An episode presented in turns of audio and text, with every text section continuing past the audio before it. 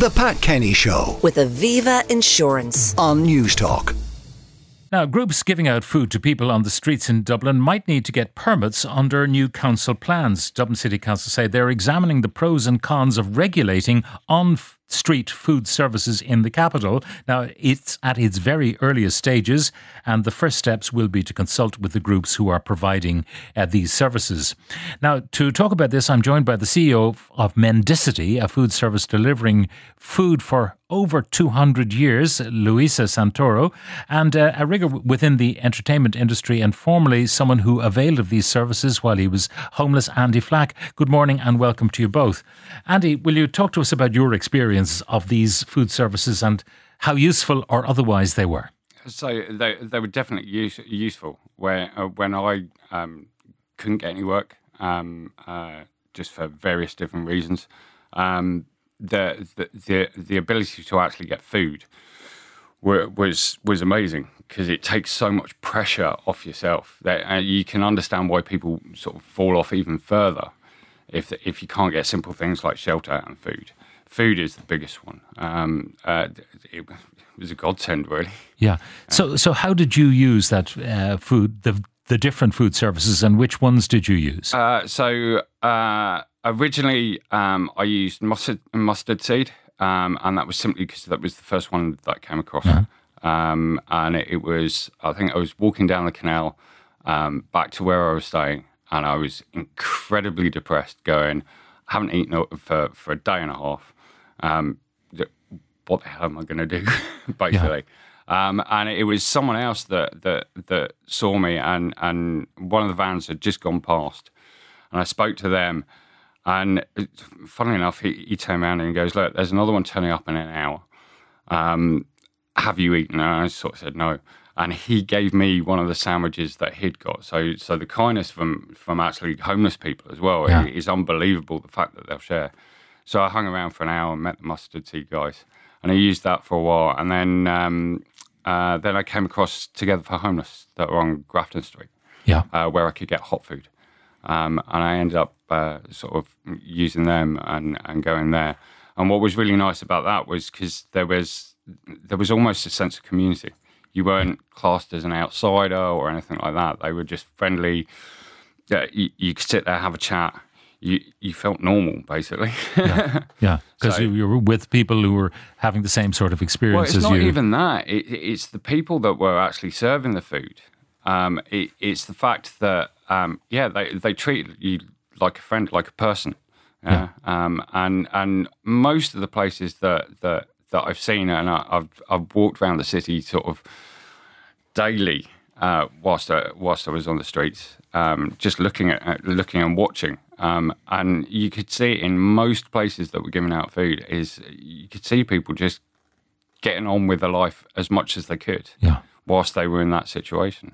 And I mean, food is so vital, but food is fuel as well. And if you- if Yes. you're fed, your mood improves a bit anyway. Yeah, and it, it helps you get up and get out as well, which is really, really important.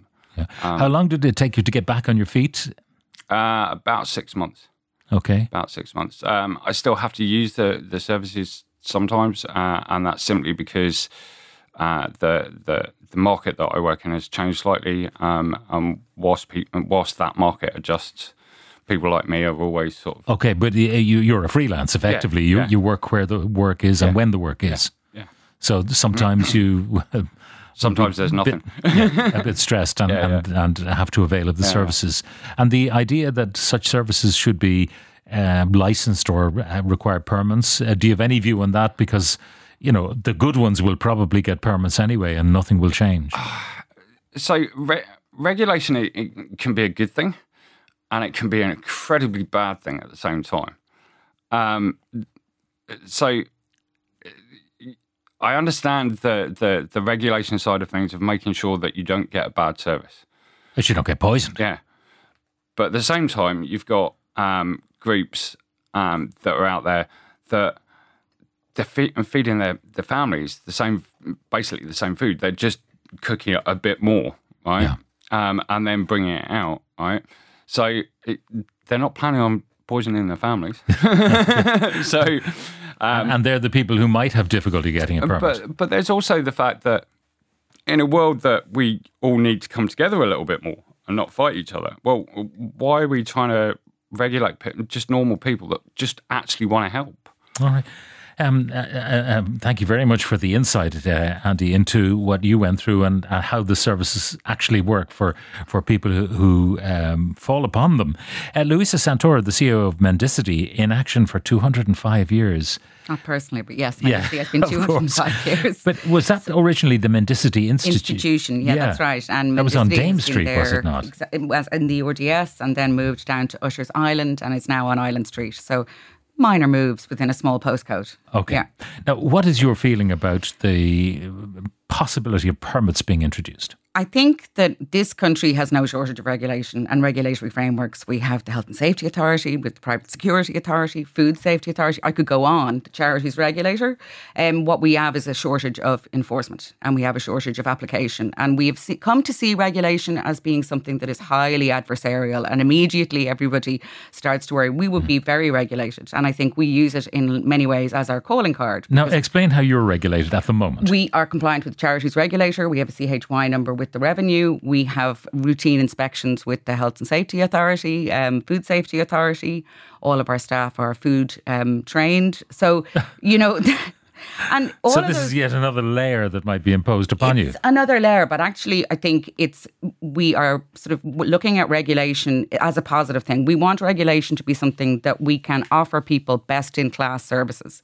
But as to whether or not this comes in a way that is supportive and um, collegial, or whether it comes as something that is seen more as a penalty. Now, explain uh, your operation. Who tends to use uh, mendicity because we know, for example, and uh, I've been down with uh, Brother Kevin, who's now retired, in Church Street, and I know the way his operation works that people come and they are served food, and then there will be on particular days, there'll be food parcels and, and so on to, to take home.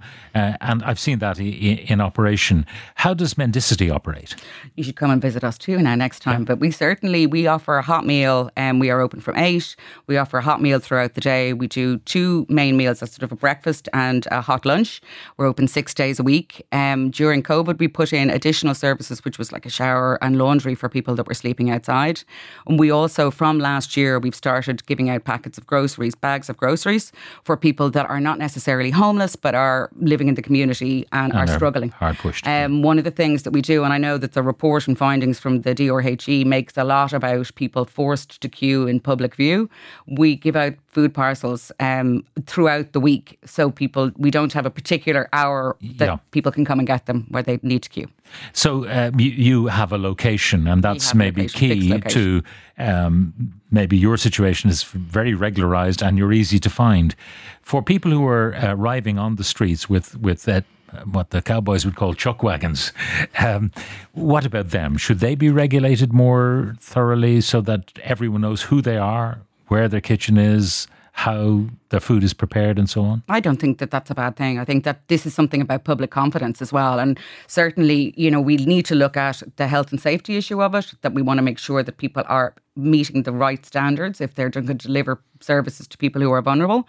Um, additionally, we have to look at the whole sector. So it's not just the food services that are on the street that may be highly visible, but it's food services across the sector, whether that will be accommodation that is provided and paid for in the public purse, that that would be where the regulation, I think, should start start there rather yeah, absolutely because yeah. I'm wondering and Andi you might be able to fill me in on this uh, there are lots of soup runs you know, the most famous one, I suppose, originally was the Simon uh, mm-hmm. Community mm-hmm. Soup Run, uh, which was maybe the, the, the, grandfather of all the, the soup runs. But uh, in the city at night, you can find various outposts where food is uh, delivered. Uh, some of the homeless people that I spoke to said there was almost too much on offer some nights and uh, maybe less so on other nights. Um, do all of these services catch people who are falling through the cracks in the other services?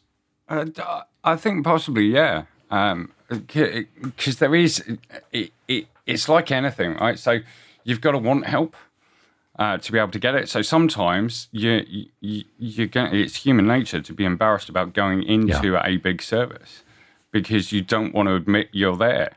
Um, so so yeah, it definitely definitely will catch. Yeah, because I, I, I've been out, you know, the dead of night and the early hours of the morning with some of the, the, the services, and literally there are people who are sleeping on cardboard uh, in a sleeping bag, and the food is delivered to them and is very much welcomed by Yeah. them. You know, they have not queued, they haven't uh, maybe got the courage to, to face the humiliation sometimes. It's the food and the contact. It, it's it the, definitely takes courage to go and stand in that line. It takes courage. Yeah. It takes a huge amount of courage because you you are afraid about what other people will think of you. so- but at the same time, you, you were saying about um, uh, queues in the public eye. I think queues in the public eye need to be seen, right? We can't just brush it under the carpet. So if they're going to regulate something, right? Well, to a certain extent, you you've got to look at, I, and I get your point on on on safety and and making sure the food is safe, but where are we going to put? Where's that public money going to go? Can we not look at the problem? Can we not look at how to really support these people when they fall through the cracks? Yeah. Um, regulation costs money. Yeah. Well, um, Louisa, go on. there is a visibility point on this, and it's a point well made that we what we see people queuing for food, it sort of forces us to confront that we have a growing food poverty problem in the city that is going totally unchecked. And this is something that I'd love to see, aside from the report that was released by the DRHE and the findings to DCC, I'd love to see DCC really proactively look at this because we know that there are people that are really struggling to make ends meet. Whether we need to do something that is different from people queuing at the GPO, but we can't just not see it. And one of the things in the report, the finding was that that they should be Monday to Friday. What happens to people are hungry on Saturday, Saturdays Sunday. too? Same as the hospitals, by the way. you know. Absolutely, yeah. A Monday to Friday Monday world. to Friday, like Oh. homelessness. It's All not right. Monday to Friday Well, look, problem. thank you both very much for joining us in studio. Rigor within the entertainment industry, formerly a homeless uh, person, Andi Flack. Andi, thank you. And Louisa Santoro, CEO of Mendicity. Uh, thank you also for joining us. The Pat Kenny Show with Aviva Insurance. on Newstalk.